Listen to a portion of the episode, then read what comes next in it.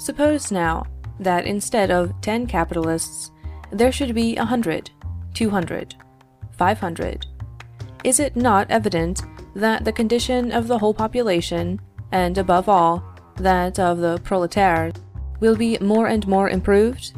Is it not evident that, apart from every consideration of generosity, they would obtain more work and better pay for it? That they themselves will be in a better condition to form capitals, without being able to fix the limits of this ever increasing facility of realizing equality and well being? Would it not be madness in them to admit such doctrines, and to act in a way which would drain the source of wages, and paralyze the activity and stimulus of saving? Let them learn this lesson, then. Doubtless, capitals are good for those who possess them. Who denies it? But they are also useful to those who have not yet been able to form them, and it is important to those who have them not, that others should have them. Yes, if the proletariat knew their true interests, they would seek, with the greatest care, what circumstances are, and what are not, favorable to saying, in order to favor the former and to discourage the latter. They would sympathize with every measure which tends to the rapid formation of capitals. They would be enthusiastic promoters of peace, liberty, order, security, the union of classes and peoples, economy, moderation in public expenses, simplicity in the machinery of government. For it is under the sway of all these circumstances that saving does its work, brings plenty within the reach of the masses, invites those persons to become the formers of capital who were formerly under the necessity of borrowing upon hard conditions. They would repel, with energy, the warlike spirit which diverts from its true course so large a part of human labor the monopolizing spirit, which deranges the equitable distribution of riches, in the way by which liberty alone can realize it. The multitude of public services, which attack our purses only to check our liberty, and in short, those subversive, hateful, thoughtless doctrines which alarm capital, prevent its formation, oblige it to flee, and finally to raise its price, to the especial disadvantage of the workers, who bring it into operation. Well, and in this respect, is not the revolution of February a hard lesson? Is it not evident that the insecurity it has thrown into the world of business on the one hand, and on the other the advancement of the fatal theories to which I have alluded, and which, from the clubs, have almost penetrated into the regions of the legislature, have everywhere raised the rate of interest? Is it not evident that from that time the prolétaire have found greater difficulty in procuring those materials, instruments, and provisions without which labor is impossible? Is it not that which has caused stoppages, and do not stoppages, in their turn, lower wages?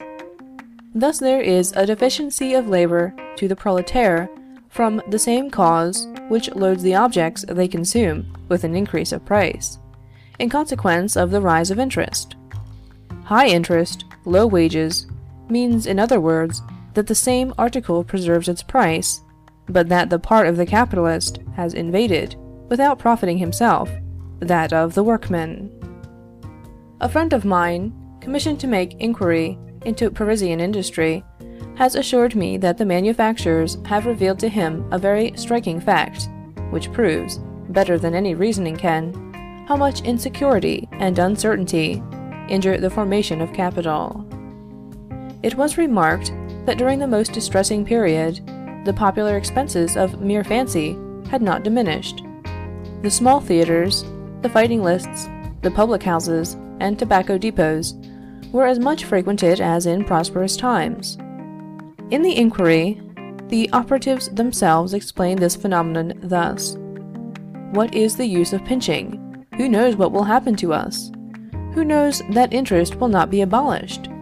Who knows but that the State will become a universal and gratuitous lender, and that it will wish to annihilate all the fruits which we might expect from our savings? Well, I say that if such ideas could prevail during two single years, it would be enough to turn our beautiful France into a Turkey, misery would become general and endemic, and most assuredly, the poor would be the first upon whom it would fall. Workmen. They talk to you a great deal upon the artificial organization of labor. Do you know why they do so? Because they are ignorant of the laws of its natural organization, that is, of the wonderful organization which results from liberty. You are told that liberty gives rise to what is called the radical antagonism of classes, that it creates and makes to clash two opposite interests, that of the capitalists and that of the proletaire. But we ought to begin by proving that this antagonism exists by a law of nature, and afterwards it would remain to be shown how far the arrangements of restraint are superior to those of liberty. For between liberty and restraint, I see no middle path. Again, it would remain to be proved that restraint would always operate to your advantage, and to the prejudice of the rich. But, no, this radical antagonism, this natural opposition of interests, does not exist. It is only an evil dream of perverted and intoxicated imaginations. No, a plan so defective has not proceeded from the divine mind. To affirm it, we must begin by denying the existence of God, and see how, by means of social laws, and because men exchange amongst themselves their labors and their productions, see what a harmonious tie attaches the classes one to the other. There are the landowners. What is their interest? That the soil be fertile and the sun beneficent. And what is the result? That corn abounds, that it falls in price, and the advantage turns to the profit of those who have no patrimony. There are the manufacturers. What is their constant thought? To perfect their labor, to increase the power of their machines, to procure for themselves, upon the best terms, the raw material. And to what does all this tend?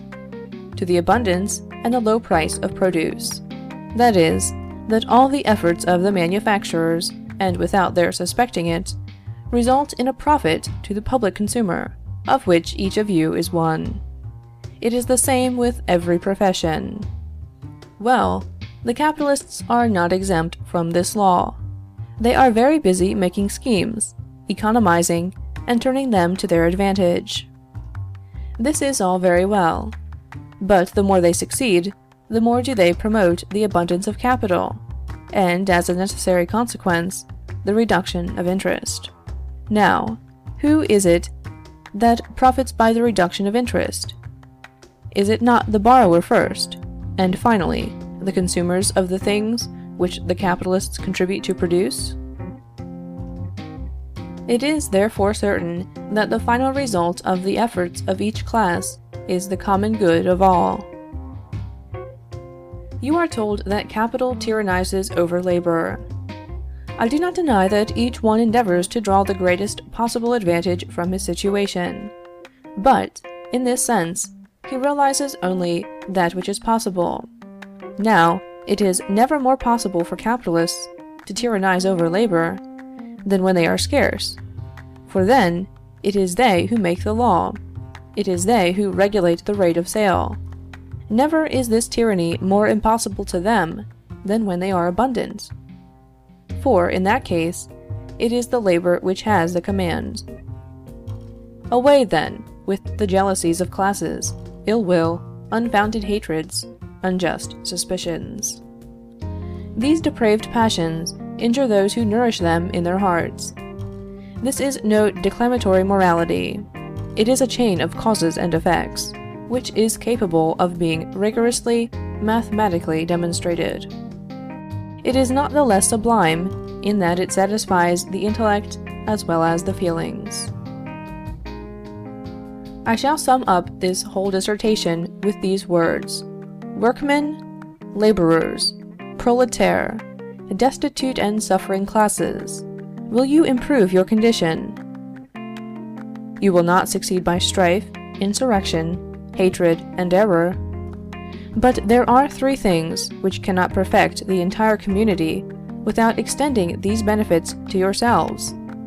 These things are peace, liberty, and security.